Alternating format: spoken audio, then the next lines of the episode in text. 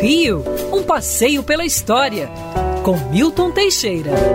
Amigo ouvinte, dia 1 de fevereiro de 1952, a Força Aérea Brasileira inaugurava a Base Aérea do Galeão. O local tem tradição. Foi ali, em 1916, que surgiu a aviação do Exército. Em 1941, Getúlio Vargas criou a FAB, a Força Aérea Brasileira. A base aérea do Galeão era o aeroporto militar por excelência. Porém, logo ele foi aproveitado também para receber voos comerciais vindos da Europa e dos Estados Unidos. A base foi crescendo, crescendo, crescendo e finalmente em 1955 surgiu o aeroporto do Galeão. É, o atual aeroporto foi inaugurado dia 20 de janeiro de 19 1977. Ainda existe a velha base aérea do Galeão. O atual aeroporto é infinitamente maior. Na sua época, sua pista, com mais de 3 quilômetros de extensão, era uma das maiores do mundo e uma das poucas capazes de receber o superavião, super,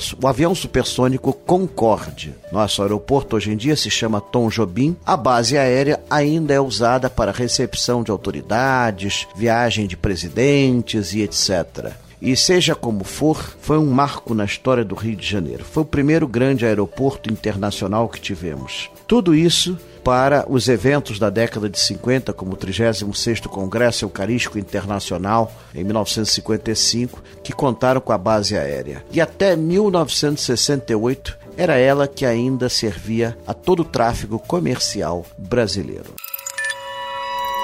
Quer ouvir essa coluna novamente? É só procurar nas plataformas de streaming de áudio. Conheça mais dos podcasts da Band News FM Rio.